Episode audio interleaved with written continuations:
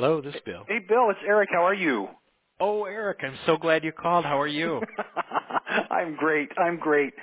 Um, you know, you and I have spent a lot of time since uh, we sort of joined forces with Stamats and the Thorburn Group a couple of years ago, talking about brand. And I, I got to tell you, you've you've really helped me dig deeper into many different levels of what a strong brand is and how a strong brand is defined and developed and expressed. I live in Iowa. Um, you live in Minnesota, and the whole country is immersed now in this political uh, presidential process. And in Iowa, uh, you know, the onslaught is amazing.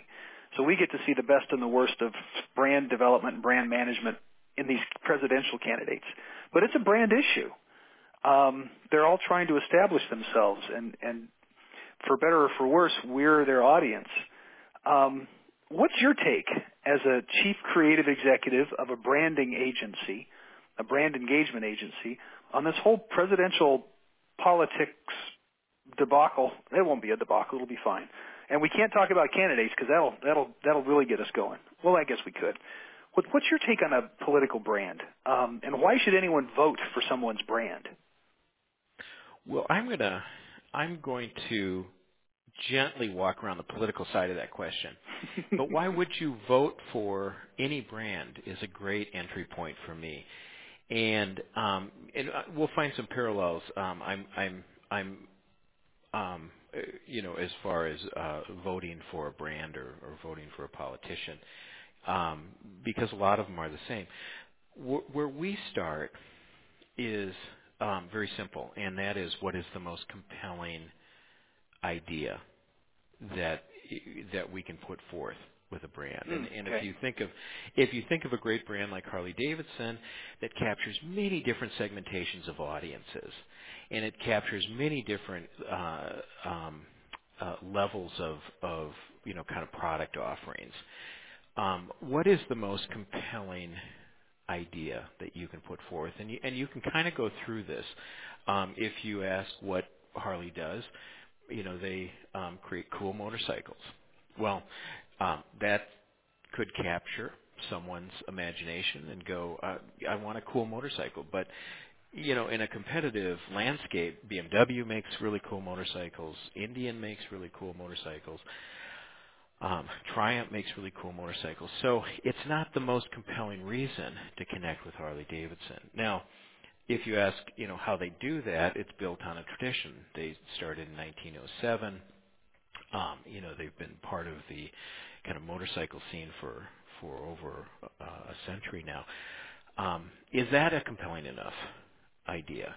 And um, you would then, you know, kind of back it out a little bit and say, well, you know, Triumph is built on a tradition. BMW is built on a tradition. I, I mean, I think even Honda is built on a tradition. Sure. I mean, at this point. Sure. And so, is that the most compelling reason to vote, if you will, for that brand? Now, if I say that Harley is is a culture of freedom um, and, and independence, Mm. n- now all of a sudden I'm interested. Throws it What into a whole different uh, into a whole different conversation, doesn't it? It does, and and and so it, you know we can talk about the what, we can talk about the what, the the how, but really it's the why that we're most interested in. And so if the brand represents a culture of freedom and independence, then we want to find a connection point with the audience. What's the benefit of that to our audience? And that's the ability to live an uncompromised philosophy of living, and that all of a sudden transcends product. It transcends um, uh, it's a mindset. It transcends demographic. It, Yep. it transcends, um, you know, the the largest segment in the Harley world is is the 18 year old female, hmm up to about 34. And you'd never, you know, you, you intuitively, I think a lot of us wouldn't assume that or, or think that, but that is indeed the case. I've seen that. Right, and so and so my you know as as as part of if I were to um, um, you know, uh, have an opportunity to work with a, a someone politically on on why their brand might uh, matter.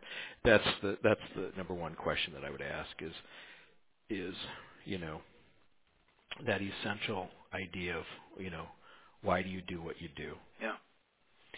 You know and the second one which I think they can identify is is what do they stand for? And brands are the same way. You know, you've got to stand for something bigger.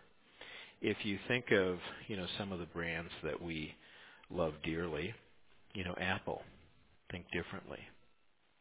PBS, stay curious.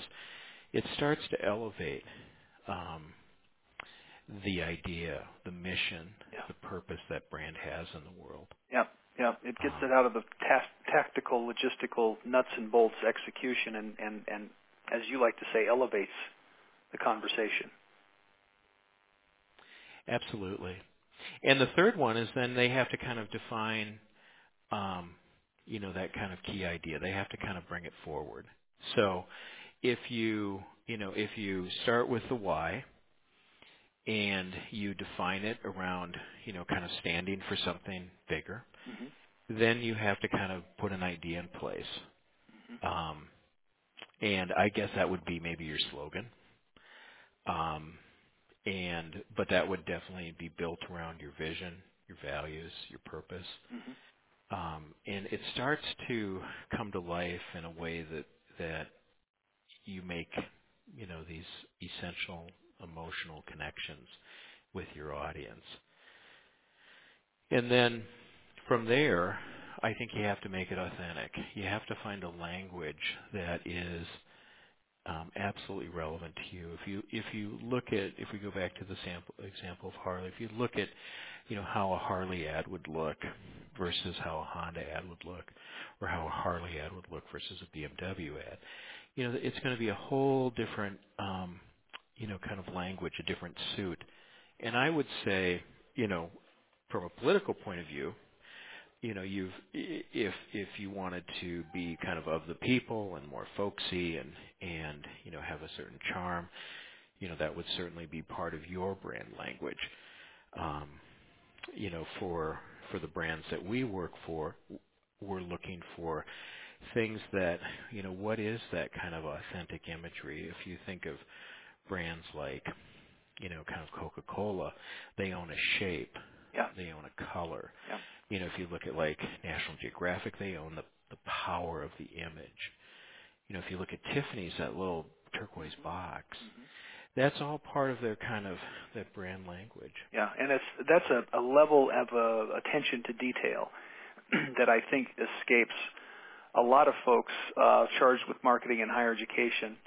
Uh, I'm just you know can only draw from that that perspective because uh, that that attention to detail, those little little touch points, make big differences when they add up, and they do add up. You know, in a consumer's mind, in a in a college shopping family's mind. Um, the smell and the taste and the feel and and the the, the sight and the the sound of everything that a college or university shares with them um, needs to be fine tuned very carefully. Um, Well, and and they all have that language. yeah. Um, you know, they, you know, I mean, how many, you know, how many brands have mascots? Mhm. How many brands have school songs?